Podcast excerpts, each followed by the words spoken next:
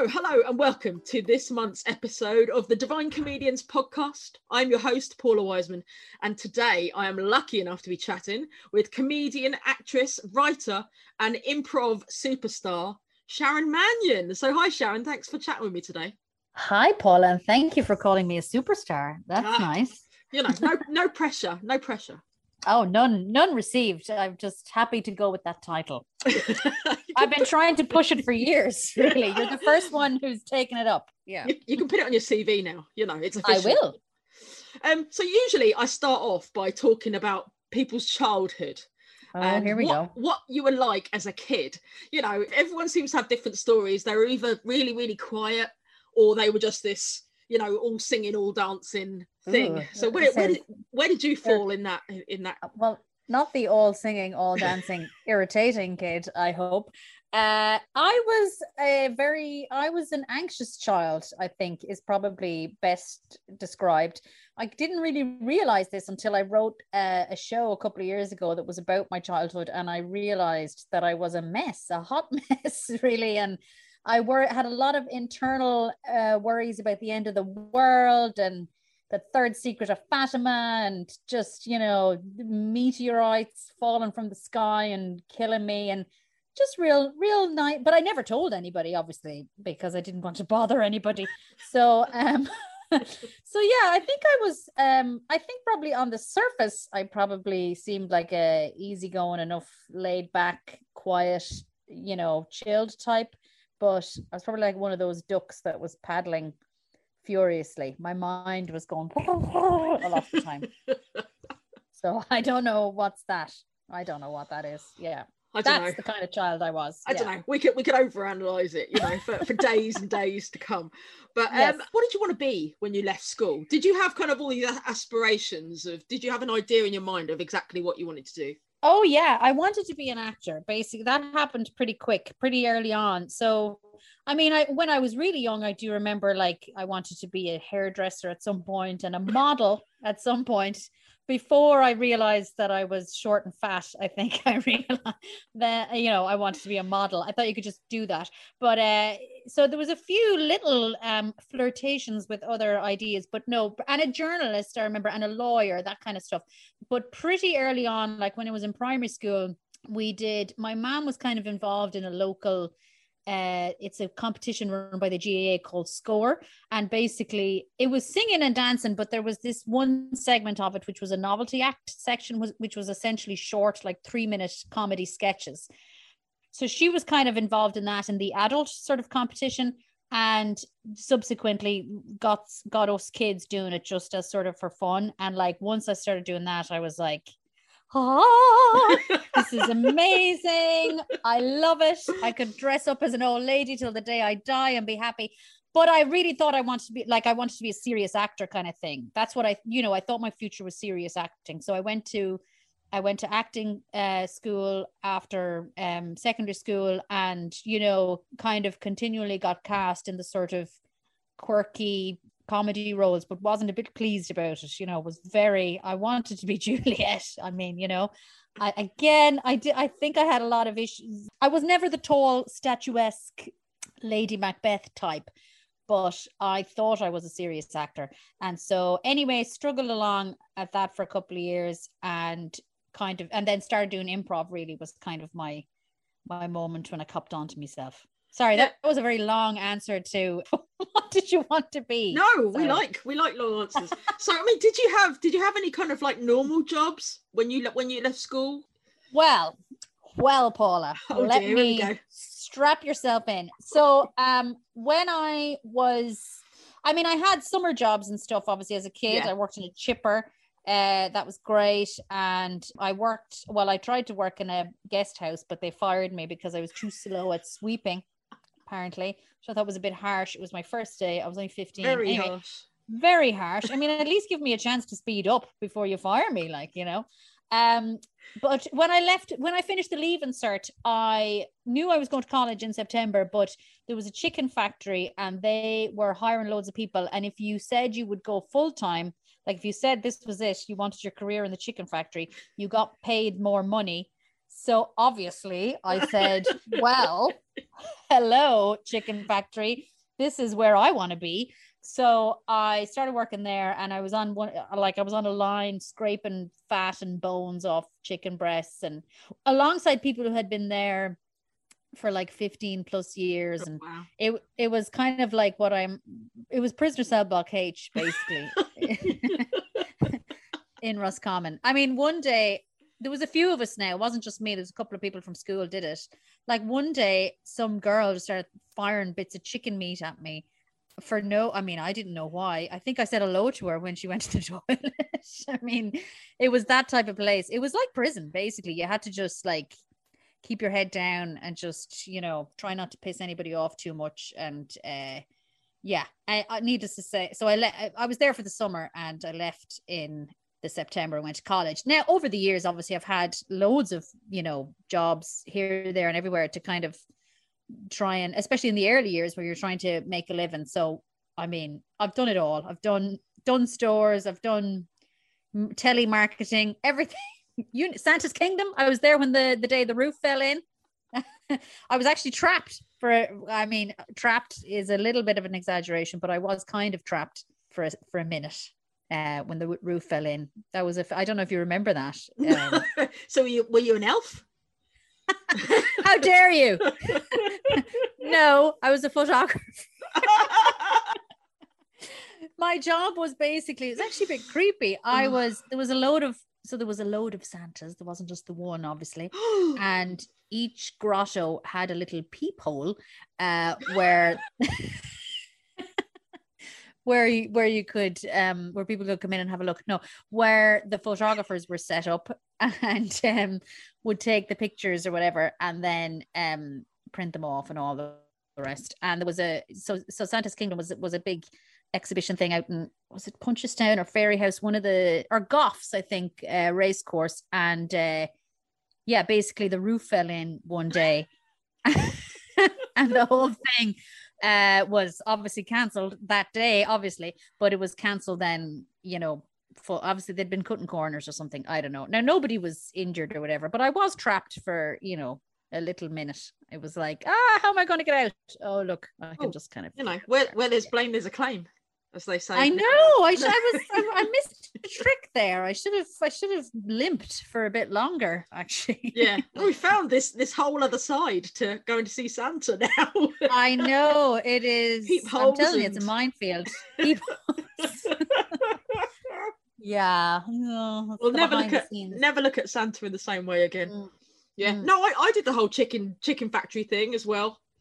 Did you? Know, you? I did. It was horrific. I was there. I think I was I was there for about six months, I think, but it was just, you know, you know that like when you're, you're having to pull the skin off. Yeah. Oh man, yeah. it was. Was that where? Which which chicken factory did you work in? This was over in the UK. Oh um, right, okay. I don't think they exist anymore. it doesn't exist anymore. But um, yeah. yeah, we used to get a we used to get a turkey every every week. They give everyone a free. Oh god. I mean, we used to all sorts of rumors would start as well because we so we were on the line that would scrape off the crap basically and all that crap would go into a bucket yeah. kind of at the end. And of course all these rumors were like oh that's what goes into chicken nuggets. That's what they that's what they make you know chicken tenders out of. And everybody used to be like oh i'll never eat chicken again. But i don't know. I love chicken. I still love chicken. I eat chicken all the yeah. time oh no there'd be, there'd be bits going on the floor you know and people would be like yeah. picking them up pick them up put yeah. them back in there Oh, it was horrible. Just oh, the, the, the, smell, even the smell, I don't think is ever. The smell, yeah. And one day I, I still have a scar. I stabbed myself oh, really badly in the finger with the really sharp knife. And I think like a mixture of, because I was only 17, and also the fact that it was prison essentially. I was too afraid to like tell anybody that I had stabbed myself. So I basically like fainted in the changing room and kind of like was like, "Whoa, what am I gonna do with this finger?" and went home and just like, and of course, I, you know, my mother was a, a very stereotypical Irish mother. So I mean, unless my finger had actually fallen off, she wasn't really. But I, I still look at it and go, I clearly needed stitches, like, because it's still not right. Anyway, she was like, "Get back to work. Get back to work. Get back." Yeah, I mean, my hand. This was not unre- This was unrelated to the stabbing incident, but like my hand was like in the shape of a claw, like for that whole summer. Like it was just like, oh, it was awful. It was awful. Anyway. That was all, you know, it all went towards your act your acting career, you know. This... Yeah.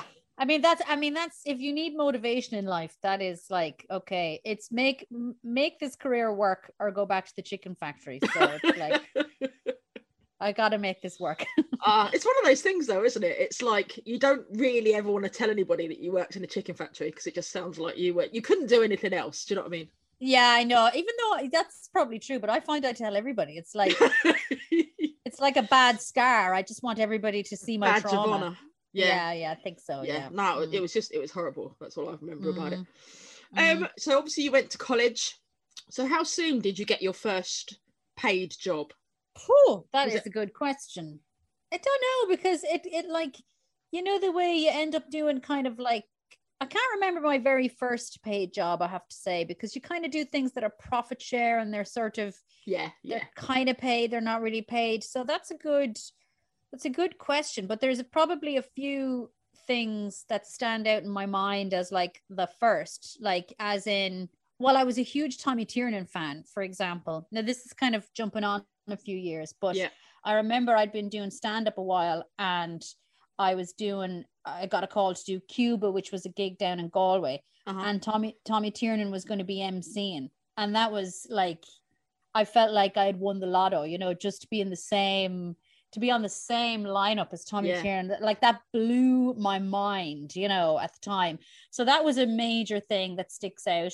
And another one then was probably, and again, this is jumping forward a few years, but we were we again I was doing comedy a while and stuff and we we had formed a sketch group a few of us and we were writing sketches and we got a call then from Republic of Telly to which was a, a show on RTÉ2 to well initially to like show our sketch and then sort of that developed into writing on it and etc etc but I remember that first call like feeling like wow this is so big you know? Somebody's like calling us to like go and do it. Oh wow. So so like things like that rather than rather than when was my first paid gig i can't really remember but yeah. there's little markers like that that kind of stick out as really significant moments along the journey you know yeah so i mean what came first or would or did it all come first the acting or the comedy or were you always kind of dabbling in the with um, the comedy stuff anyway i think no well i think like i say when i went to college i was like it's Lady Macbeth or nothing for me. I mean, this is I am a serious and I and I remember in so for example in the shit now we didn't do that many shows in college. We weren't really that type of college. We do one show a year sort of thing. So there was only like three big performances. Um, so it was only three shows, and the first show was a, a devised piece. So that was kind of just we were all just basically playing ourselves.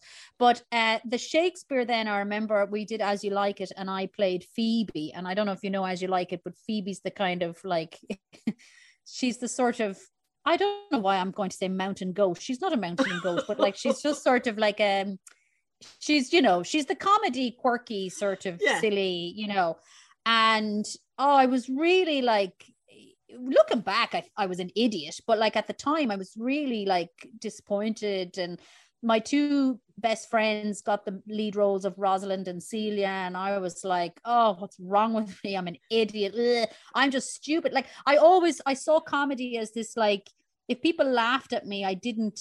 People were always laughing at me, but I took it as an insult. Do you know what I mean? Yeah, I thought I yeah. kind of I didn't think it was a nice thing. I thought they were laughing at me because I was ugly or fat or silly or stupid or whatever. So, and then we we did dancing at Lughnasa then, and I played the part of Rose, which is a lovely part if you if you know the the play. But again, she's probably the she's not that she's the simple is described in the in the piece. She's the simple kind of character, so she's quite an innocent character. So that was a, a lovely role because for me because I kind of felt like that it wasn't comedy and it wasn't silly. It was definitely drama, but it was kind of quirky. And that's what I thought my sort of future was, was hmm. those mm. kind of roles like. And then I left drama school and wasn't really getting much work, like little bits here and there, but nothing major and profit shares and stupid stuff and all the rest. And then I started doing improv in the Halfpenny Laugh at the time, and that was it. That was like once I started doing, I'd always loved improv. I'd loved watching it on the telly and stuff, but I'd never done it before. But I started doing it, and I just my mind was blown immediately because I loved it. I really I was good at it. People were laughing and I enjoyed. I felt the power of the laugh as opposed to they're just laughing at me. I felt like we were laughing together kind yeah, of. Yeah.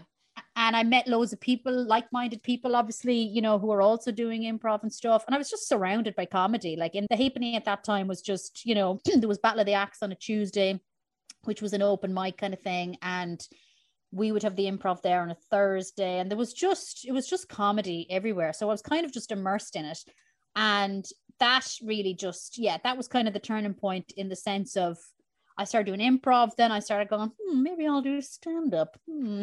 Started doing stand up. You know, hey, maybe I'll start writing some sketches. Started doing that, and and then I just kind of then everything went on from there, and and really like the bulk of the vast majority of my work now is in comedy. I still get the odd like random serious role, but I'm constantly surprised when I get a, a series well, you know, if I get cast in something when it's like there's no comedy. Okay. Interesting. Why do they want me? So yeah, so I would say it's 90% comedy now and 10% serious stuff. But I, I'm much more at home in comedy, like 100%. So I think if I was to say, you know, you say which came first, t- technically the acting came first, but like I think I was always, it was always comedy. I just was kind of afraid of it or something. I was, I needed, I wasn't comfortable in my own skin.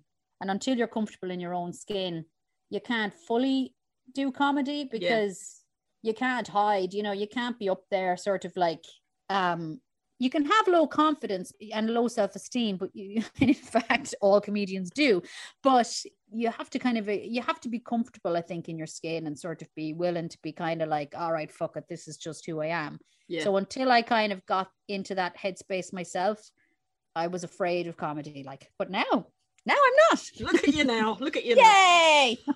i mean i suppose there's a lot I, I suppose everyone has to dabble don't they initially? Mm. you know you're dabbling mm. you're trying trying different things to see what suits you as a person as a and as a performer.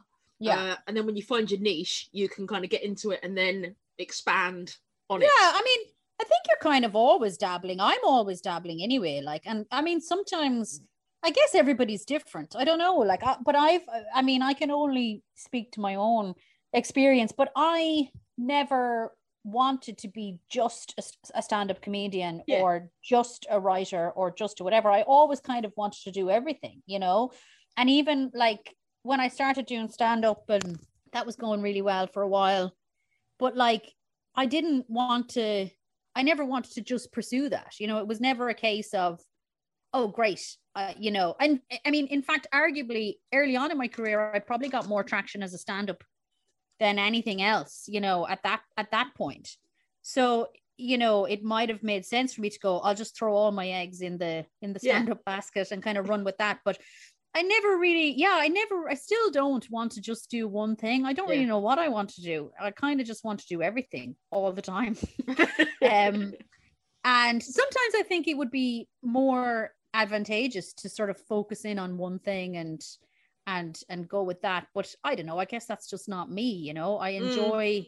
i enjoy just dabbling i enjoy you know it's nice for me it's nice to do probably the only thing that if somebody said you could do like all day every day for the rest of your life well paid never do anything else if it was improv that's probably the only thing that i would go all right then i'll give up everything else and stick with that yeah. Well, it's, I suppose it helps having a lot of strings to your bow anyway. Do you know what I mean? And then you've got all these, you'll have all these different options of things you could do, you know? I think so. But then, like, I suppose the, the negative is that you're, you know, warning, I'm about to butcher a phrase here, but what is it? The, jack of all trades and master of none or something. That's it. Is that, yeah. Did yeah. I get it? Yeah, you did. Well done. I should have had more confidence there. Uh, you know, sometimes I feel there's a little bit of a danger of that, that that you're kind of like, but I don't know. I mean, that's just being, I guess, every you know, you always second guess or think, oh, if only I was whoever name Yeah. in insert name of wonderful artist you know so I- all you can do really is kind of follow your own sort of um path and do what feels right like i really wanted to do before i did i did a theater show a few years ago and that was a big thing in my head i really wanted to do a one woman show you know so i just kind of i followed that then for a while and and actually and after that then i was like oh i don't think I really want to do another one of them. But now lately, I'm the last kind of year, I'm like, no, actually, I want to do another one of those. So I think, I think it's probably good or no harm to be sort of to listen to your gut when it's kind of saying, hey, maybe try this now. But Yeah. also like, I'm available for work if anybody wants to give me work. I want to make that very clear. She's available. Um, so do you have a do you have a favourite part of what you do? Uh, I mean, yeah, I know you were saying about the improv is kind of at, at the forefront at the moment, but do you have a favourite? I mean, I suppose with a lot of people, they seem to be if they're working in telly, they want to be working on, you know, they want to be on a Mhm. stage, or if they're on a stage, they want to be doing telly. Yeah.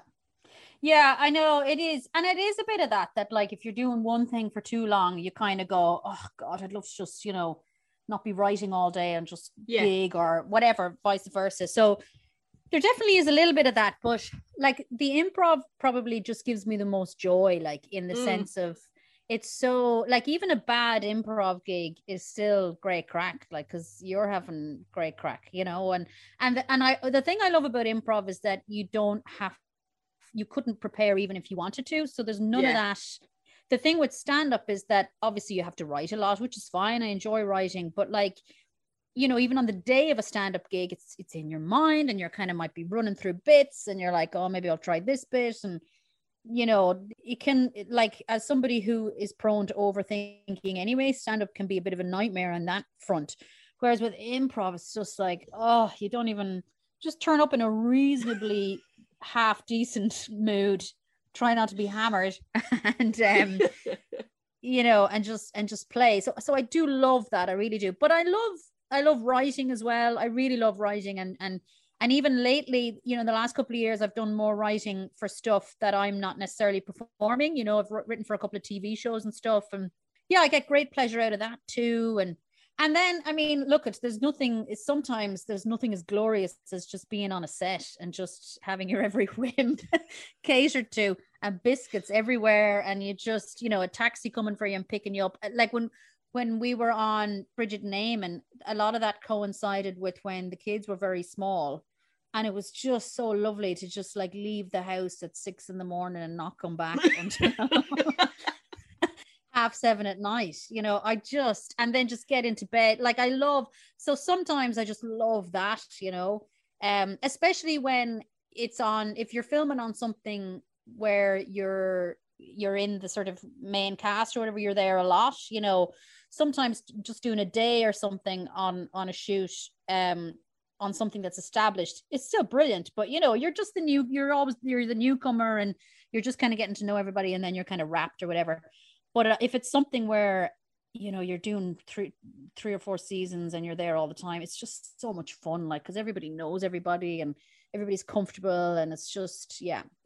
So i do love that too. So i, I kind of love it all. Probably my least probably way down in my list is probably theater stuff i would Mm. say because it's a it's really hard work It's a lot of pressure as well, isn't it's it? a lot know? of yeah it's a lot of pressure and it's a lot it's just very it's a lo- it's really time intensive you Yeah. know it's just it's just really really hard work so yeah i still love that and every now and again i get a go for it for sure Mm. but i would probably put that a little bit down. but again i'm available for work just want to say and if i if you cast me i'll i'll i'll be very enthusiastic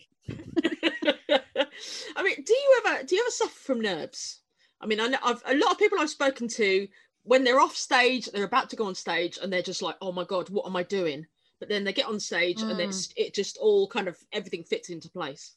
Yeah, I definitely do. Like, I definitely, I wouldn't say I've, I, I would say, thankfully, it's been, you know, controllable kind of thing. It's never been something that has got out of control on me. But yeah, for sure, I suffer Mm. with nerves or, like, I think that for me, and pro- probably for a lot of people, but for me, if I'm tired, you know, that's when that's when I can find that it's kind of an energy thing for me. If I'm low energy, that's when those kind of nerves can maybe creep in because it's almost like a nerve. It's it's almost like nerves that oh, I can't do this, you know, more so than I'm so afraid of whatever uh, the the stage. It's more like I don't know if I have the energy to do this. And I found that particularly when I was doing my one woman show, like I didn't, I had totally underestimated the energy required to do that. And again, my kids were quite small and stuff when I was doing it. So I probably had, in fact, I debuted that show over two nights when I was like five or six months pregnant or something stupid. you know, I was a fucking idiot, like an absolute. I'll be grand. I'll be fine. I can do it. God Almighty, women have been having babies for centuries. Um, I was an absolute idiot, an idiot, and so that and even then so that okay obviously i took a break then but like then when i would have been touring that show the kids were still quite small so i was wrecked anyway myself. And then just the sort of anybody who's ever done a one person show will realize that it is really like it's really intensive in terms of just like the energy that you have to bring because it's like you're literally controlling everything you know? So so i found that really at times stressful like to the like yeah there's definitely some performances of that that i can't say i enjoyed you know because it was just like so that was and that i would put that in the bracket of nerves because it's not so much that i would be like oh knees rattling because i don't want people looking at me or whatever it's yeah. it's just like do i have the energy like can i literally get to the end of this without collapsing you know? so what what memories do you have of your first stand-up gig or have you just totally oh totally blanked my, it out? No my first stand-up gig like most people's i think the first one is just a dream. Like i mean you just you think wow i've made it in your naivety you think like oh wow i didn't realize. Great. My first one was um so with the cat laughs in kilkenny there used to be a kind of a fringe sort of a informal not official festival but a kind of an there'd be a lot of accompanying gigs that would go on around the town while the festival was on. And so the improv the halfpenny improv used to go down every summer with that. And it might have been the first summer that I went with the improv, or maybe the second, and they were in this the venue that they were doing the improv. They were also putting on um, some stand up or whatever. And I had said, fine. In the couple of months previous to that, I had said, fine, I'll do 10 minutes or 50 minutes, whatever, at that gig. So I remember it like really vividly. And like you talk about nerves, I mean, Jesus Christ, I was just like, you know when you just have so much excess energy like i yeah. was i just remember walking around kilkenny like for miles just like brisk walking just trying trying desperately to sort of get rid of some of the adrenaline you know i think i just walked walked walked and whizzed up onto the stage like it was just so yeah the first gig went great obviously because it's just like such an explosion of pent up energy and everything. And of course, you've been working on your material for months, usually, you know, up to the first gig. So uh, you've had time maybe to string a few thoughts together and all the rest. So it went great and I was delighted with it. And I was like, oh, yeah, Grant, this, that's brilliant. That's me done now. I'll be doing stand up. And then, of course, I had my second gig and went, Jesus Christ. what am I doing? what the hell happened? I thought I was good at this, you know? Yeah, it's been the been quite the roller coaster since then. I think you're kind of it must be a little bit like doing heroin. You're always chasing that first. Again, I haven't done heroin, and if you cast me, I will not bring that into the rehearsal room. Uh, but yeah, it's just you're always kind of chasing that first high. I think mm. it's very mm. hard to it's very hard to get back to that sort of um there's such an innocence to it and it's lovely i think it's lovely i'm really i'm really jealous of not jealous is maybe a strong word, but I love seeing people get ready to do their first gig, you know, because I think it's just, even if they never do a gig again, you know, I think just kind of, it's a bit like jumping out of a plane. And I think it's, it's a lovely thing to watch people feel like they can't do it. I can't do that. I can't do that. And then they get to the point where they're like, okay, I can, I can, I'm going to do it. And then they just like, they go, it's, it's lovely. I, I, love it. I never tire of seeing people's uh, first gig because once you do your first gig, then the thoughts kind of come in, you know, slowly but surely of like whatever. Where, but I think for your first gig, it's a little easier to just have that attitude of like, I'm just going to do it and who cares, you know, whatever. So, I mean, is it a, a natural skill? I know I was talking to, to Joe Rooney a while ago, and he was saying about how he'd done all these classes and things about for improv, you know, to kind of get all the bare bones and stuff. Is it a natural thing, or is it something you've kind of had to learn over the years? Do you mean improv or just comedy in general? Impro- improv. I mean, improv. It's a very uh, to think that you've just got to come up with stuff off top of your head just from you know something that somebody else has said. Is it something that you've had to learn or have you found that it's a natural it's been a fairly I, natural yeah. thing? i think i would say both in a way. Like i think personally speaking yeah it feels natural and it, from the moment i started doing improv i felt like oh this feels great and i you know i know how to do this or i'm comfortable doing this etc etc but like for sure I've got miles better over the years. I was probably shit, you know what I mean? I probably would look back now and go, stop it, stop talking or whatever. So I think it's certainly with improv, I think there are kind of basic kind of um I hesitate to say rules because that kind of implies things that you definitely should or shouldn't do. But there yeah. guidelines, I suppose. They're sort of quite basic kind of guidelines that I think are really helpful to kind of know. I mean, I wouldn't be one for overly prescribing what you should and, sh- and shouldn't be doing in improv scenes because I think at the end of the day, it's improv. So you have to just kind of let it go where it goes. So I, I, I suppose I would fall somewhere in the middle with that. That I think, it, but I mean, the, the thing is, I always say this about improv, like the things that make somebody a good improviser are the things that make somebody a good human. Mm. Like it's, you know, it's listening and listening with intent and with purpose and actually listening to what the person is saying and you know um it's yes anding you know that sort of everyone slags yes anding but like it is that kind of idea of sort of building on something together like and it's, it's it sounds very sort of airy fairy and it's easily easy to take the mick out of it but it's it's quite sort of decent human behavior. Listen to what the person opposite you is saying and try and try and respond you know with something that's like try and respond in a sort of a positive way which, which doesn't mean that you can't talk about negative things but just communicate like just communicate. It's just really about good good communication mm. and stuff so i think that if you're a natural like i would you know myself and danny would often say this like if you were at a party or something you can spot people who could potentially be good improvisers because they're not the one who's shouting over everybody for example or you know not listening or not you know whatever. They're the person yeah they're the person who's communicating effectively. So yeah.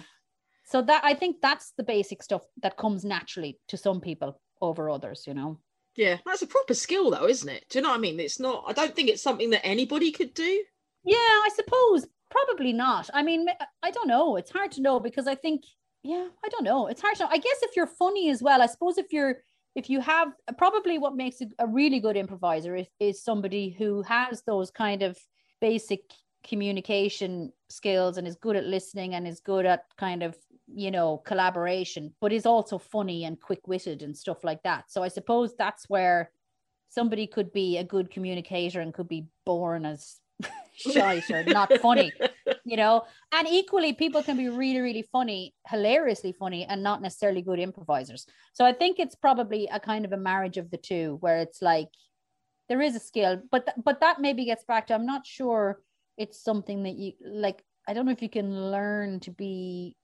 really funny or quick witted. I'm not sure. It's kind of yeah, I don't know. So yeah. So, I mean, what do you think is there? Is there a huge difference between um, American? Does comedy travel? I think it depends on the kind of comedy. Like, I do often think now. It's a while since I've been in the states, obviously because bleeding lockdown, like most of us. Uh, yeah, exactly. Uh, but I used to go fairly, relatively frequently to the states, and actually, most recently, I went to. I did um, a headline the Kansas City Irish Festival. When was that? Twenty 2019. So that was the last time I was there. So, and I always try and grab some comedy when I'm over there and and all the rest. Uh, I always think there's a, a difference between American stand up comedy, and I'm talking now about sort of the comedy that you'll see in the clubs over there, as opposed to kind of the huge breakout stars. Because I mean, huge breakout stars tend to be sort of quite international and global, just by their nature, I suppose. But like if if you're going to just like a club in New York or whatever I think it's quite different to a club in Ireland or a club in the UK. I think there is different styles. And I, I sometimes find the American kind of style can, be a little bit like, oh, um, white people do this and black people do this and Jewish people do this and yeah. Italians do this. Isn't that crazy? And it's like, yeah, oh, yeah. okay. um, so you know, now I'm being very unfair there, and I'm sure there's like I need to see more comedy over there. I'm not. I'm certainly not suggesting that nobody's doing, you know, original comedy over there, but but sometimes you just walk into a sort of a random club over there. That's sometimes what the perception can be, and I think that's a bit. I think that's in and probably in Ireland, I suppose it does. Again, very generally speaking, tend to be more story based or anecdotal or kind of observational or whatever way you want to call it. So I think there are differences in style there. But as regards to like overall senses of humor, I mean, you know, we all watch American shows, we all mm. watch British shows. Like so so good comedy does tend to travel well, you know, once it uh, once it kind of gets out of its own country. Sometimes its own country is the thing that's in the way of it, you know. Yeah.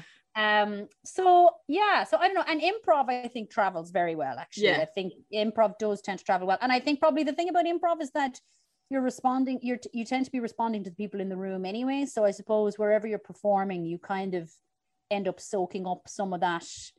It's like the way if you perform improv for kids, like you're not really doing anything differently than you would in a show for adults, but mm. yet it it is age appropriate just because that's what's in front of you kind of thing. So it sort of seeps in. You're not going to say, fuck.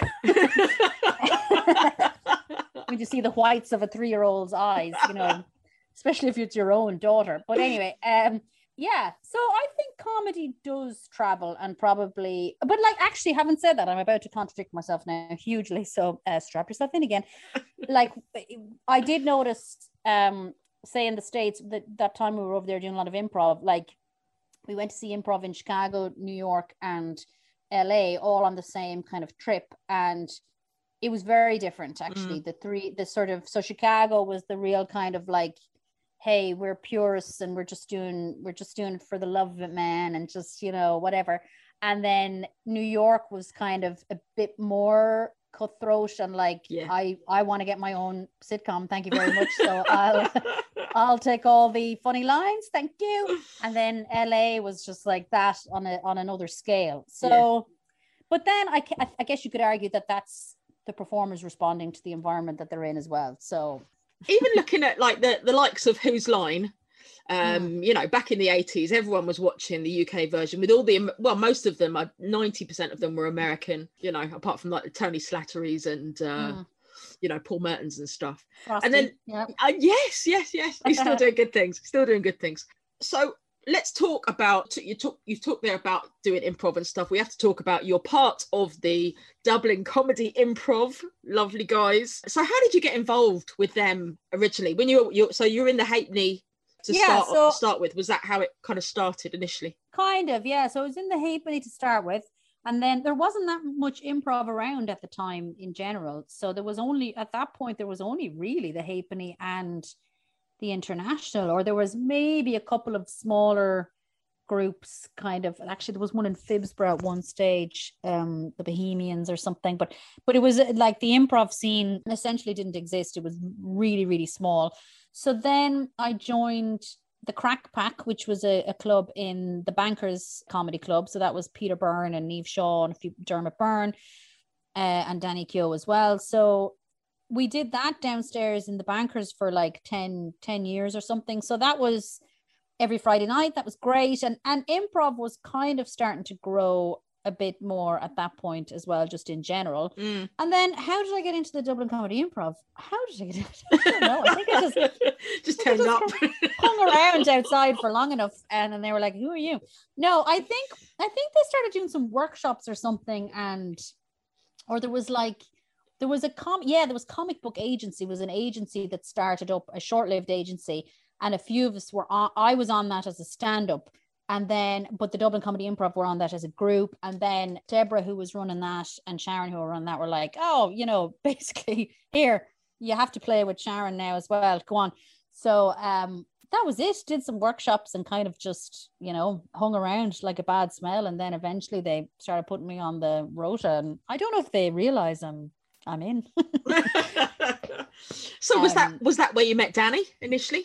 no, no, we had met before that. Initially, we met in the Halfpenny years Mhm. and years ago. Yeah. So, but um, no, so we were going out and everything by then, and yeah, everybody thinks everybody always like me and Danny did an ad for uh contraception a few years ago. And this rumor started that like that's where they met. They met on the set for the condom ad. No, no, we did not. No, no, no. We had known each other for the hate from the halfpenny, so we were friends for a while. And no, we were together a good. Well, we were together. God, I totally lose track of years, but we were together a little while before we were in the Dublin Comedy Improv. Yeah, but we don't bring our relationship into the the workspace. oh, I just Oh, say very. Danny Danny has a very impressive collection of hats and wigs. Oh, and they're all his own. They're all his own. He washes them. Do you know he washes them? Some, sometimes I come home and I find the wigs out in the clothesline, and I'm like, this boy's been at it again, washing his wigs. Yeah. yeah, no, it's a great group, isn't it? You know, you've kind of got people from all different. You got uh, Kevin. I'm probably going to forget somebody. Kevin, Joe, Ian, Paul, Michelle, Graham, and obviously Danny. And uh, yeah, so so how did the the Monday night thing that we know now, the Zoom and Facebook live thing that you do at nine o'clock on a Monday evening. Um, so how did that all start? Was it just a case of that you all kind of got together and said, "Look, we're in lockdown. We need to do something just to kind of You know, Basically, I mean keep that, ourselves, that was keep our hands in."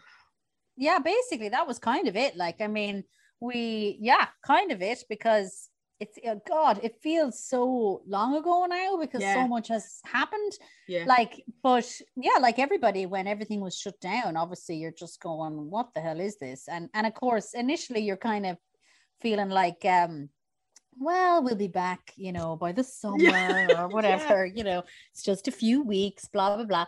But pretty early on, I can't remember exactly when we started, but I think we started as early as April. We kind yeah, of yeah. I think initially when initially we said, "Oh, look, we'll meet for some workshops or something." You see, I think the fact that we were all in the same position because we were all performers. So like, Mm, you know, like obviously with friends and family, there's all sorts of different situations. Some people are in uh like I have one of my best friends was is a nurse, for example, so she was working mad, you know? Yeah, um other friends were working from home and family working from so everybody was kind of in different situations but but us as a group of performers obviously we're all kind of in the same boat.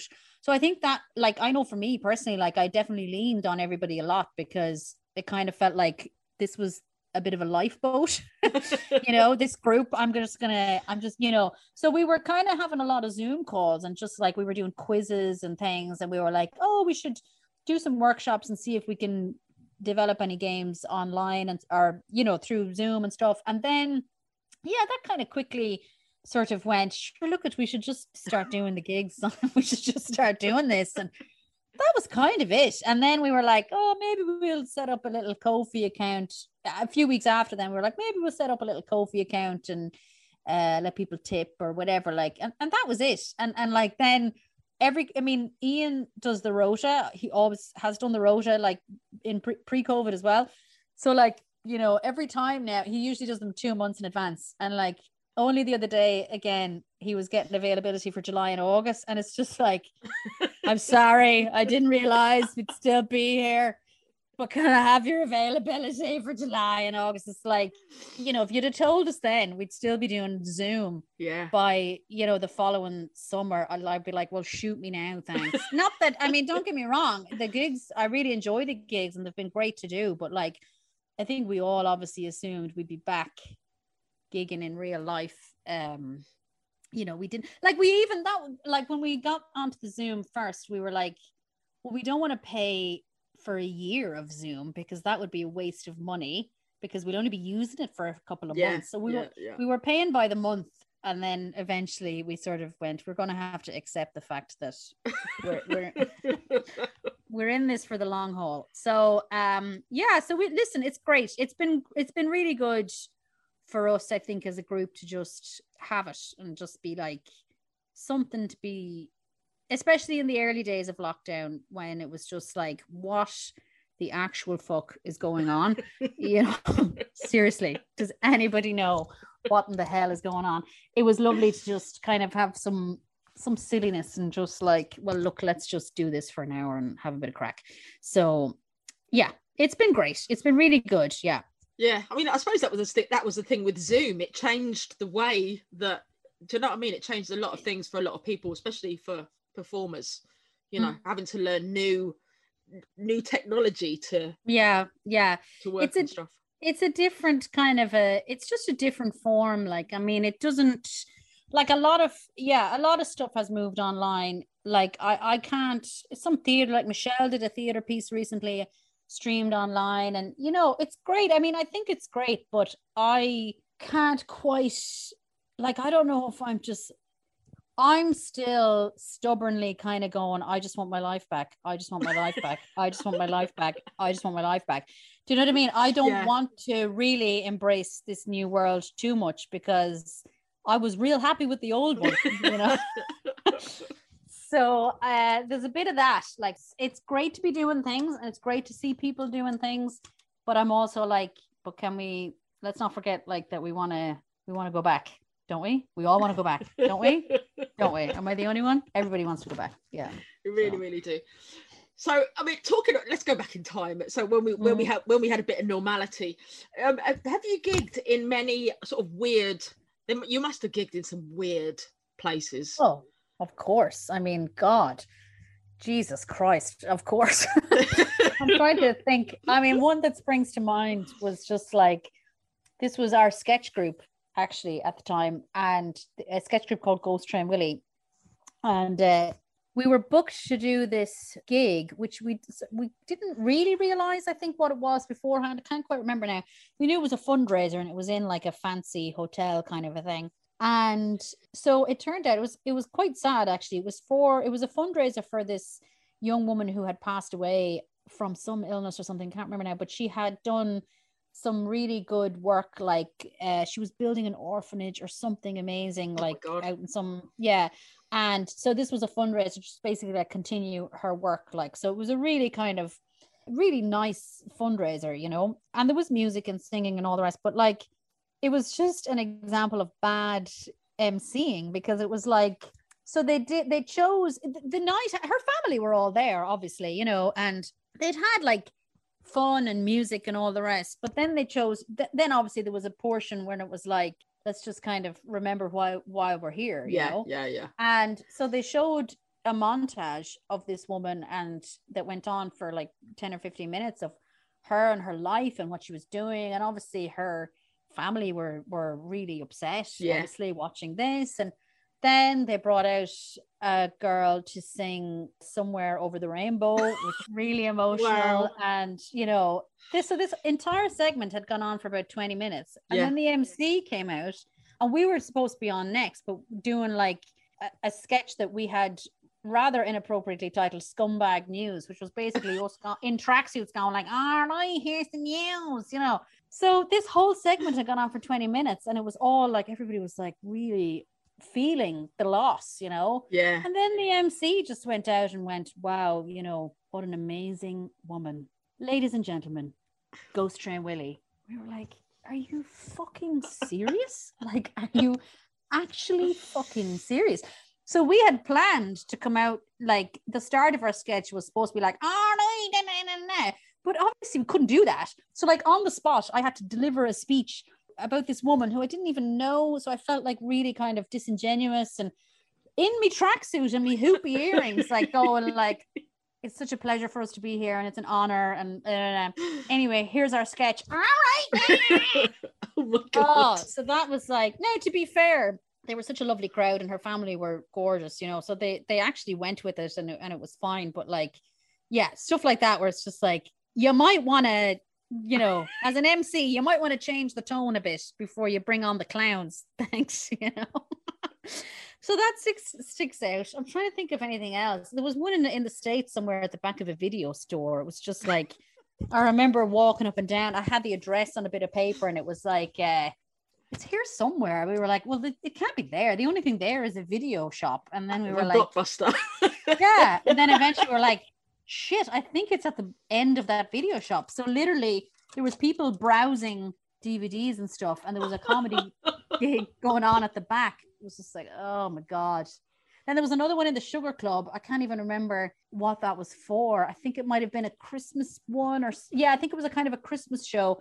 And there was me and a comedian called Derek Ryan. I don't know if you ever met Derek, but we were the two comedians booked, and there was other kind of acts, but like the audience were shit faced and just like up at the bar and like they were just we me and Derek I just remember he performed his set to me and I performed my set to him because Wow. we were literally we were the only ones listening. It was just like I was just there nodding. When he was doing his, I was like, You're doing grand, just keep going, it's fine. And he was the same to me. It was just like, get it over with, just get it done. Yeah. So Oh, so many, so many, so Yeah. many. But yeah, but like corporates are obviously always the corporates are just, you know, they're just soul destroying. And so there's loads of examples of terrible gigs. Obviously, when you're starting out, you kind of have a tendency to go, sure, yeah, I'll take everything. And then you realize after a while that unless I'm getting really well paid for this, I'm not doing it, you know. So like I remember being booked for a wedding once, um, but not even to do stand up, which was the funny thing. It was me and Damien Clarke actually were booked for this, and he he was booked to do stand up, I think, and I was booked to kind of. do it was a very upper class wedding, you know. It was quite quite posh wedding. I was booked to like basically deliver some thoughts on love or something is oh what I can, you know, what I can describe. So I basically like had, you know, Shakespeare quotes and just like nonsense, you know, for about 10 minutes. Now, it was so nonsense that they actually kind of liked it. It's sort of, I kind of got away with it uh, because it was so up its own arse that I had a folder, like it was one of those. I had a folder, and as William Shakespeare said, you know, the path of true love, bit like that. So they kind of were like, oh yes, mm, yeah, mm, mm, mm." but like Damien, who had been booked by the way to do stand up, like that's what they booked. Did and you know Damien, he's like the friendliest, nicest, you know, non-threatening. Ha, you know, you couldn't like he's perfect, you know but they just they just didn't want stand up. I don't know what they thought they had booked, but they didn't want stand up. So as soon as he kind of started doing stand up, they were a bit like, well, why doesn't he have a folder and have some thoughts on love? It's like, 'Cause you you asked him to do stand up. Jesus Christ. So yeah, things like that. Oh, just gigs where you just feel dirty afterwards, and you're like, get in your car and you're just like, I just want to go home and pretend that never happened. Yeah. Yeah, well, that's that's where all your your many strings from your bow come in. You know, with your acting, your Shakespearean. True. Yeah, you can kind of shake know. it off. Shake it off with something else. yeah, just forget about it. Yeah, yeah, yeah, yeah. Mm. But anyway, so I mean, so how did lockdown affect you? Obviously, you know, back in back a year a year ago, we were kind of like, oh, this will all be over by July. We'll all be back to normal and everything be fine. Little did we know, Yeah. a year later, that we'd all be still. Yeah, yeah. It's it's been really shit. I'm not gonna lie. I'm not gonna sugarcoat it at all. It's been crap. Last year, I mean, it's been in stages, like everybody now. Don't get me wrong. I'm not under any illusions that it's only me, but I think it's come in stages. Like the initial lockdown was probably a bit of a novelty in some ways. And Yeah. you know, looking back, you're at the time, you're like, oh my God, we can't go anywhere. But like I was in my garden drinking all the time. just like, you know, whatever, you know, I bought a hammock. Like, you know, it was it was fine, you know. and then yeah, probably the realization that was a bit tough. Was that was kind of tough. But I probably like I kind of had a few things like last year, I kind of had a few things sort of that were already booked in. Now, obviously, Yeah. a lot of things were cancelled, but I kind of had little bits of things that would pop up. Like I did Colm O'Regan's radio show, so there was a few episodes of that, and I was writing on another show, and I was kind of pitching. Uh, I wrote a little radio piece, and so I had a few little things going on, and I think probably like a lot of people, I kind of had. I probably had Christmas in my head as a kind of a Mm, a marker, you know, like I think Yeah. we all fool, fooled ourselves into thinking like, well, listen, we'll be finished by Christmas, it'd be Yeah. grand. And then kind of when Christmas arrived and it was like, okay, not only is it not improved, it's actually got worse. got worse. Yeah. Um, now I got home to see my parents, which I was really happy about at Christmas. So I felt really, really lucky because obviously I hadn't seen them at all. So I was delighted with that. We had a week home at Christmas and that gave me a great boost going into the new year. I kind of was like, you know what? This is obviously we went into heavy lockdown and I was like, this is going to be it now for another couple of months. And, you know, that's yeah, fine, it's fine. So I was kind of okay then again, but I, I- I definitely am finding the last few months like tough because I think as well, it's like the more that other things open up, the more it really reinforces the fact that our industry is not, you know, Yeah. and it just when everybody else is in lockdown as well, it's like, okay, everybody's in lockdown. But there's a sense of like, and it's obviously I want people to be happy, kind of, but like there's a little bit of a sense of when people go, oh, you know, things are getting back to normal. I feel a bit resentful towards that. And I'm like, it's not like, and it won't be for us for, you know, realistically, probably not till next year, like, which is mm. just a sort of a, a grim thought. so, yeah, it's tough. And I'm trying to, obviously, I write. So I'm trying to Yeah. write a lot and stuff. But I do find, I mean, I do find that kind of hard as well because you're kind of trying to write in a vacuum a little bit. So I have good, that's a bit sort of up and down as well. I got some Yeah. Arts Council funding recently to work on my next project, which was great. That gave me a bit of a boost. So I'm kind of working on that. And so, yeah, I'm just trying to, and little, like small little bits of work are trickling in here, here and there and different, different things. But it's tough. Yeah. I- think it's, it's really tough to be an artist right now because it's just, it's, it, it feels like, I was saying this to somebody the other day, like it feels like normally when you're like in sort of pre-COVID, if when you're like doing your doing your artist thing and you're like pitching for things or you're um going to auditions or you're whatever it is you're doing, like and you're getting no's obviously along the way, you're getting rejections and Yeah. stuff. But you know, you're doing a gig that night or your your life is still kind of trucking along. So the rejections you get very used to just kind of like, oh, I didn't get that one, I'll get the next one, whatever. But I do feel like if you're pitching for something at the moment and it comes back as a no, it kind of feels like no, you can't have your career back. Like Yeah. that's kind of what it feels like. And I know that that's not necessarily the case, but it just yeah, it's it's it's it's tough. Like so, I think we just have to sort of hang in there and just.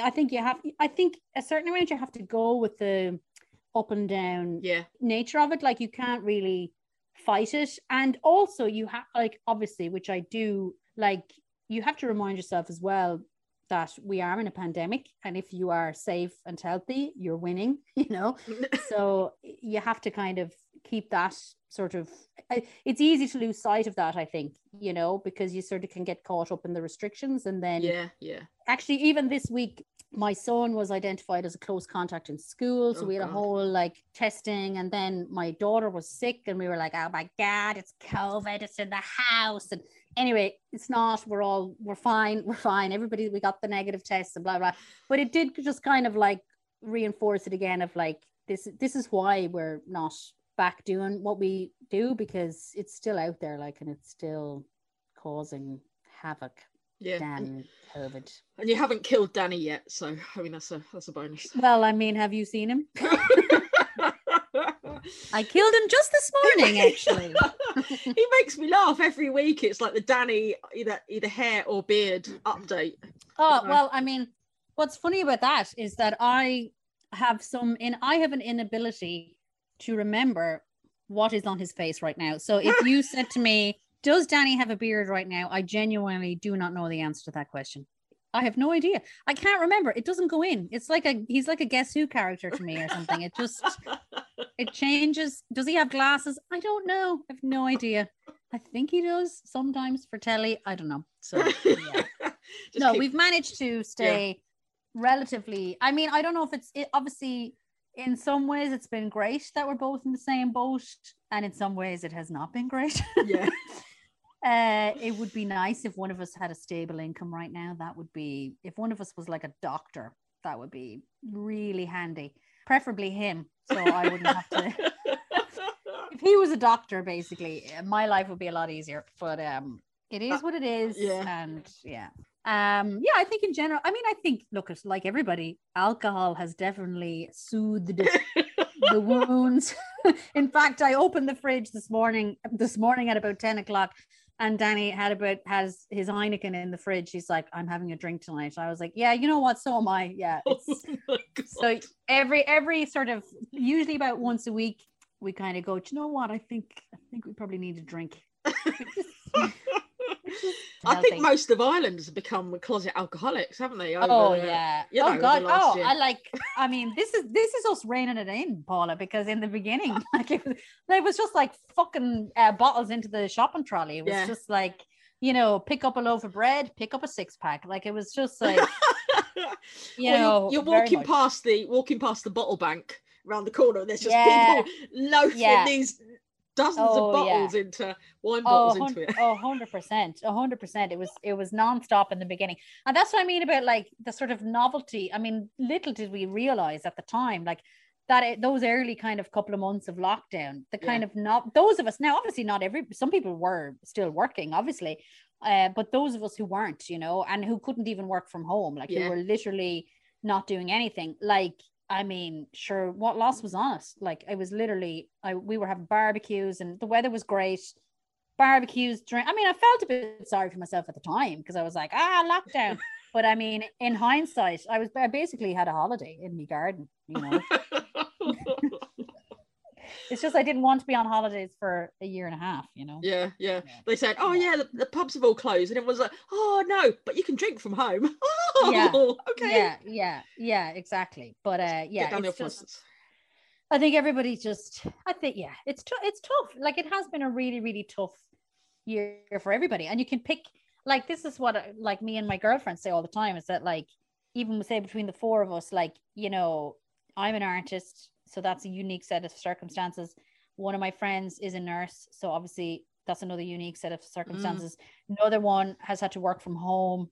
You know, that's been unique. Another one was trying to start a business that's you know, you know so there's been a whole then you throw in the homeschooling thing some of us have been trying to do that and you know it, and some have older kids then it, it's just like there's nobody who's like having a great time in this pandemic it's it's it's affected everybody in different ways you know so Yeah, yeah. I mean, even when the kids are off school, I mean, God, how did you cope? oh jesus not very well not very well i mean More i drink. mentioned the drinking yeah the drinking I mean, I was not cut out to be a homeschooler. I will say that. I, I just have no. I mean, I made Bobby cry uh, a couple of times. Uh, he's six, by the way. Uh, he just wasn't getting those phonics. I, I just, Oh. I don't have patience. I do not have patience. I've never had patience, and it's too late for me now. I'm nearly forty. I'm not going to get any patience anytime soon. So no, I I detested the homeschooling. I really, and even this week because they've been off because of the restricted the case in the school. The, Yeah. the classes have been sent home, and they've sent work on Seesaw, and I'm like, nope, I am not doing it. I'm not going back there. No, I am not. He's fine now. They, they're getting holidays next week. He's learned enough. He got his report card. It's fine. It's fine. Everything's fine. So, um, yeah, that was tough. Yeah, very tough. And they, like you see, because it's tough on them. I mean, they Yeah. were missing family and stuff. They obviously normally see their family a lot, and not seeing not seeing anybody was tough. So, um, and my youngest is like she'll be four in a few weeks, so she was quite young. She was only whatever two and a half when this all kicked yeah, off. yeah. So like she doesn't like even say in the last couple of months when we've been able to have people here, like she's been kind of a bit afraid of people in the house, like which is just such a sad. Hmm. I mean, she'll get over and she'll be fine, but like it just makes me so sad because Yeah. our like we're a house that in normal times we have people here all the time. We you know we have people calling and we just like that kind of busy house. Like, but she is just so used to it just being the four of us like it's just she's like oh, i don't want don't want other people, other people coming in, like you know. So yeah, weird times. Yeah. So, I mean, do, do, you reckon live comedy as we knew it will ever return?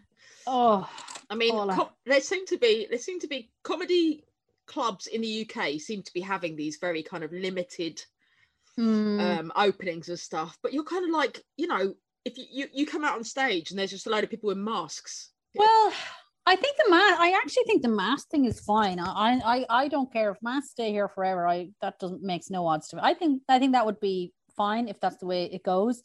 But social distancing is obviously a problem if that. Yeah, yeah, yeah. Stays, you know. So will we ever get back? I mean, I have to believe that we will because otherwise, what is the fucking point? Like, know, you know, what, what, like, what is the point if we can't get back to enjoying life? Mm. Then I would rather whip off my mask and take me chances with the whole thing, you know. And I and I know that that's there's a privilege attached to saying that because I'm not um, in a vulnerable category or whatever. So I'm I'm I'm sort of tongue in cheek when I say that. I'm not necessarily serious. Obviously, I want to go with the public health advice, but it's just like what are we doing this for? Like, if we can't get, I have to believe that we can come back. Like when we're all vaccinated, or when we reach yeah, the yeah. the seventy percent or the eighty percent or whatever, I have to believe that it's coming back because we can't live like this forever. Like no. you know, because I mean, even if you like some people, I guess some sections of society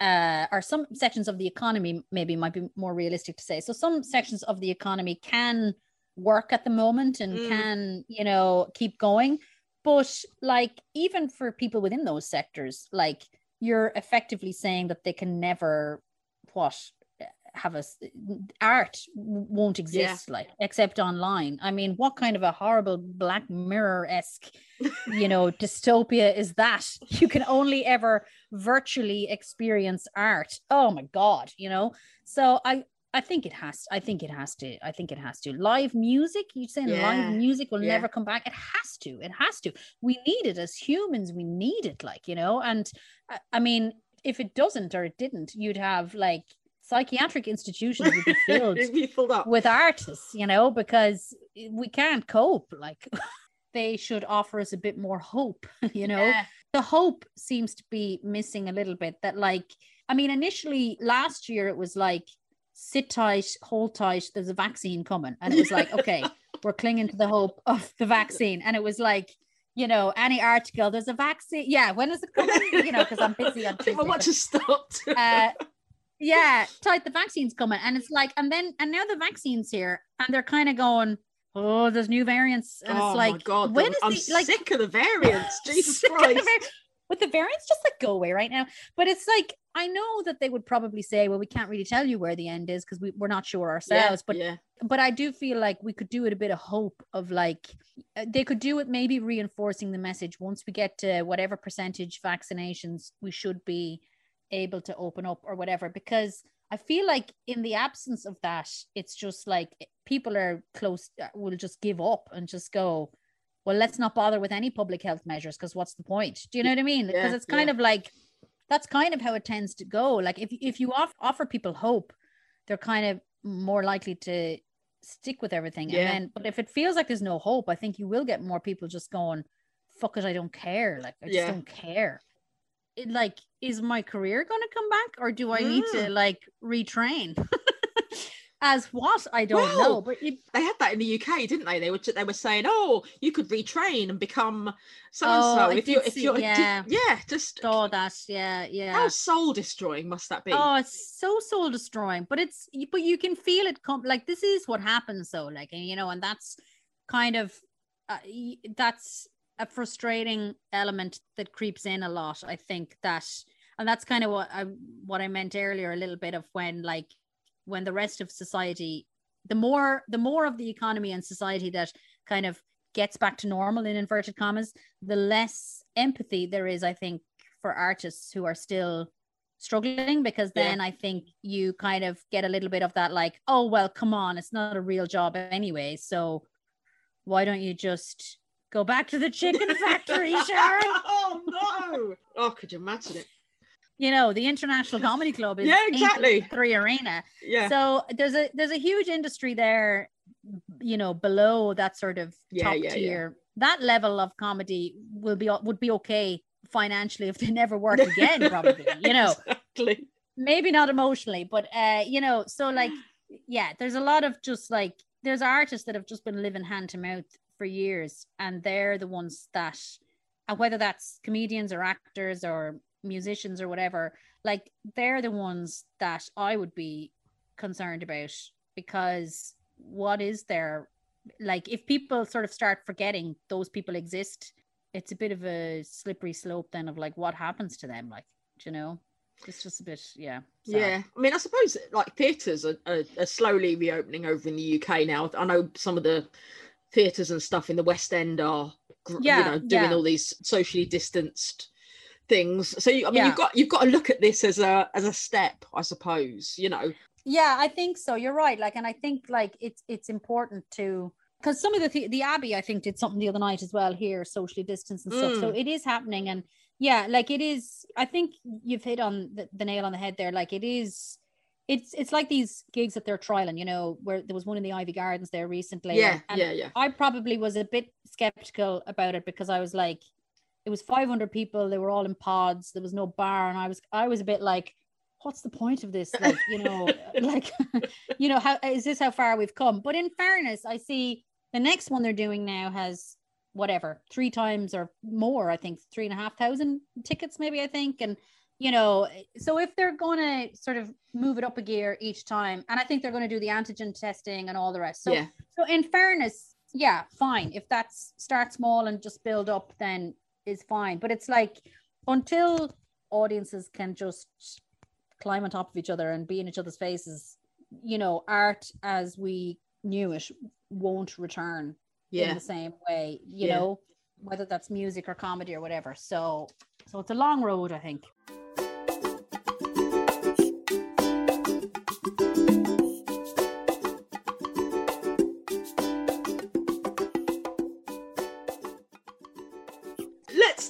Bit about talk about music. So, who have been Ooh. your musical loves over the years? You must have had. Oh. Ev- everyone's had at least one band that they, you know, even when you were a kid, you must have had something that you were. You know, it's funny. I was thinking about this before I was chatting to you because I like, I mean, Ian Coppinger slags me all the time because he's constantly playing music and I'm like, who's that? And he's like, that's Morrissey. And I'm like, oh, right. Okay. Who's he now? Or who's that? That's David Bowie. Like, I'm not really, I love music. I love music. I love singing. I love listening to music. I love all genres. I love it but I'm not like one of these music heads who would ever have really got into a band Yeah, yeah. You know, like now when I was a teenager, maybe the Cranberries was probably the closest I came to kind of getting into a band. Like I think I bought a couple of their albums maybe, and I would listen to the full album kind of thing. Um, and no doubt a, a little bit maybe kind of ish, but you know, that's probably until I have to say Beyonce. I mean, I know that it's such a cliche. I'm 39 years old and, you know, but I adore Beyonce. I just think Beyonce. I mean, everybody thinks I'm such an idiot when I say this, when I'm talking about Beyonce. My love for her is so great. But like, Beyonce is just like, she just was the, I don't know, she was the perfect, I think she's a similar age to me, I think. So she would have been sort of like coming into her own, you know, I just, I'm, I'm, I'm- not more money. yeah, I just like to say I'm not comparing myself to Beyonce right now, but uh, just merely on an age front. Uh, but like she just is so fucking powerful, I think, or like she really owned her kind of her sexuality and her just her image and her power and you know she was all about she she was never about the kind of dainty little pop singer she was the total kind of opposite of that it was all about strength and power and stamina and oh, I loved that. I loved that. And I love Beyonce. I really do. I think she's amazing. She can do no wrong for me. Uh, she would be my David Bowie. Like when when when famous um you know when musicians pass away and all this and people have this outpouring on social media and stuff none of it has ever I've ne- there's never been anybody that I've been compelled to go oh god you know can't believe Prince is gone I'm sad for his family and all but like it's not you know but Beyonce, if Beyonce, if anything, God forbid, touch wood, if anything happened to Beyonce, I would be on social media going, "This woman, like, genuinely changed my life." Something to me, kind of, or like, yeah, she can change. Like, I think if some, if an artist can change your mood, yeah, that's that's pretty powerful. And if I, if I'm feeling whatever and I need to just kind of pump myself up, then I would p- put on Beyonce and she would she would do that. So I think, yeah, I'm not gonna. it's not, I'm not gonna be ashamed of it. It's Beyonce is my Bowie. We're not going to judge you. We're not going to judge you. I feel like I'm judging myself, but yeah, yeah, yeah. yeah. What about what mm. about Danny? Is Danny into his music? Danny's not or... my Beyonce. No, no. No, Danny's not your Beyonce, obviously. But uh, Danny is a a not. He loves dance music. Dance right. music is Danny's thing. Oh, so like when yeah, he will put on like if we're having a few drinks here in the house. Next thing, you know, Atlantic Waterfall or like Adagio for strings.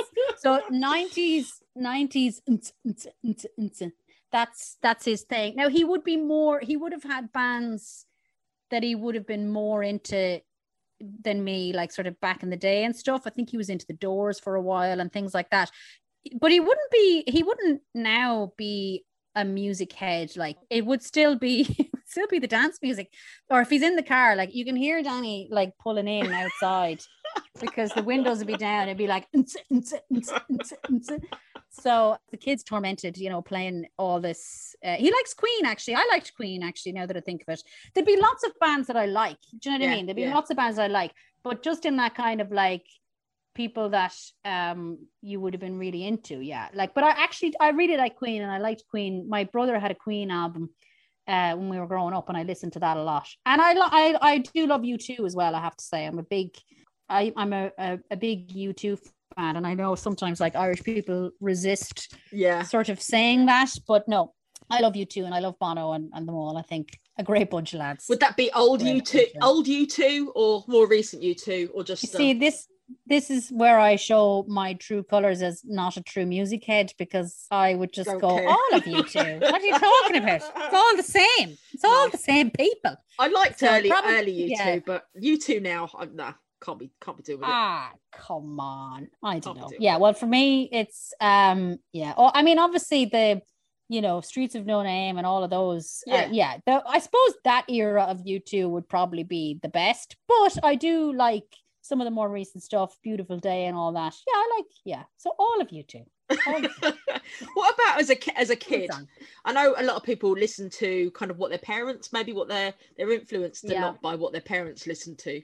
So I mean, what would you have had in the car as a kid? Oh well, in the car it was all like you know country music, basically the kind of Irish country music. You know, like the oh two's company three's a crowd you know this kind of thing like so um country yeah country music really was it you know and i didn't uh i probably kind of liked some of it but all that sort of jolly sort of middle of the road kind of um i'm trying to think of any of the actual artists like um what you call her sandy kelly and um Philomena Begley. Oh my god, my dad loves you know, Philomena Begley. Yeah, I don't know what it yeah, is, but yeah, Big Tom and you know all of that, all of that, kind of, all of that kind of stuff. That's what it would have been in the car, or some traditional Irish music.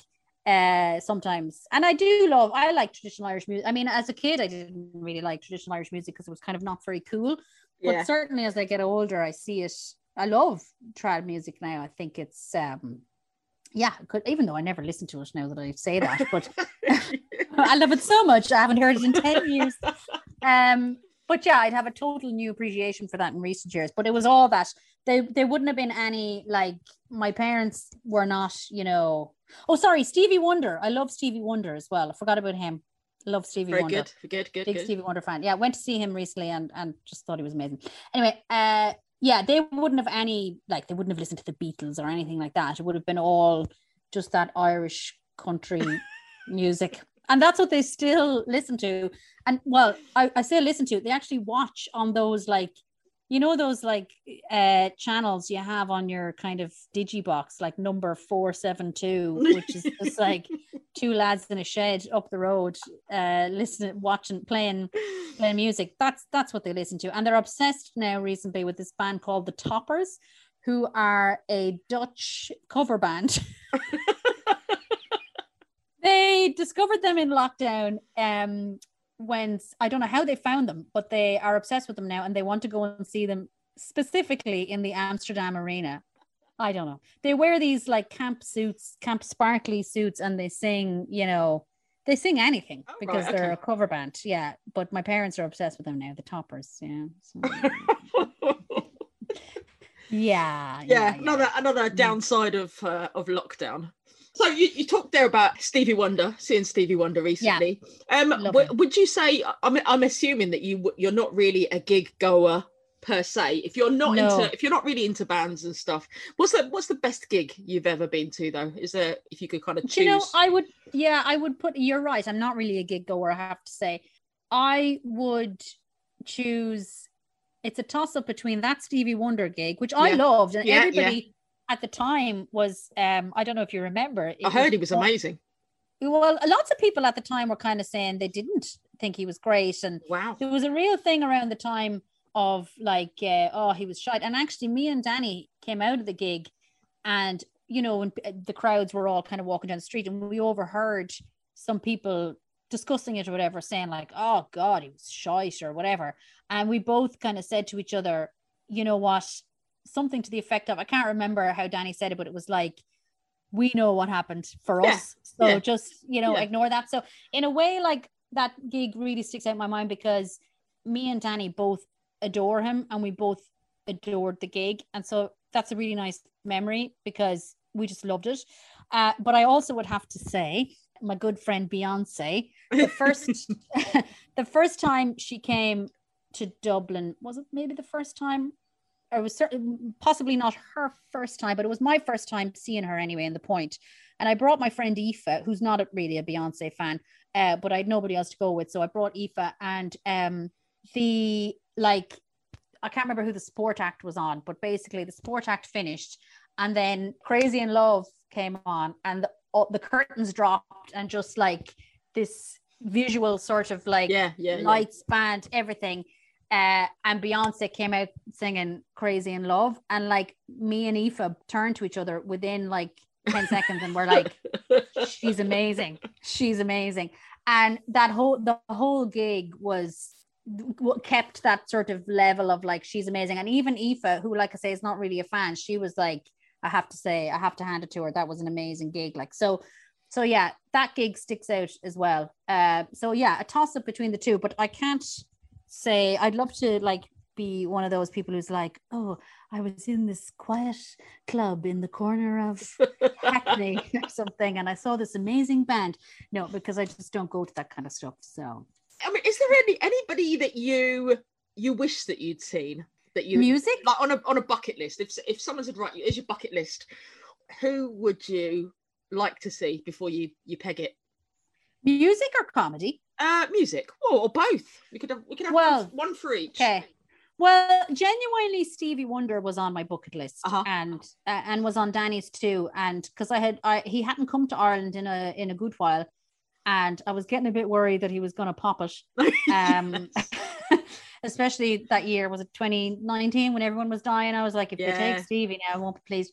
Yeah. Um, so yeah, he was really on my bucket list. So other than that, music wise, and U2 were on my bucket list, but I've but I've seen them now. Um, I can't think of anybody else music wise, genuinely that that I would be that. I mean, the big one that got away would have been Amy Winehouse. I was an Mm. Amy Winehouse fan, I have to say. Uh, I should have mentioned her now before. I forgot. I did love Amy Winehouse, and she was probably the first artist that, when she passed away, like I genuinely was like, I mean, aside from obviously the sadness of Yeah, of, what a waste. of what, a waste. of- yeah, but she was like, I remember thinking, I really would have loved to hear what she, what music she would have brought out. like, Mm. do you know what I mean? I just Mm. was like, God, it's so sad that this person has has died, but also like the art that she would have created. Like I would have loved to have hear, heard that. So, so yeah, she she would be someone I would have loved to have seen. Comedy wise, probably Robin Williams. I would have loved to have seen. Wow. Yeah. Um, yeah, that would have been a big one. Uh, bucket list in terms of people who are still alive. Hmm. God, I don't know if I. I mean, well, it, they're not stand-ups, but like Will Ferrell and Amy Poehler are kind of my my gods, you know. So I would love to. I I, I guess I think of it more in terms of who I'd love to work with. You Yeah. know? Yeah. So if I if I thought I could work with Amy Poehler and Will Ferrell before I die, that would be that would be enough to get me through the rest of this pandemic. if I knew that was coming. Yeah, Um, yeah. yeah. I adore them. So it's it's so I can't think of a stand-up specifically that I'd be like, oh, I have to see them. But yeah, definitely those two would be um big, big influences of mine. Thank you so much for chatting with me today, Sharon. It has been epic. Oh well, thank you very much for having me. Im- and, improv um, superstar. superstar. There's that word again that I will be using in all my bylines. On your business cards. yeah, exactly.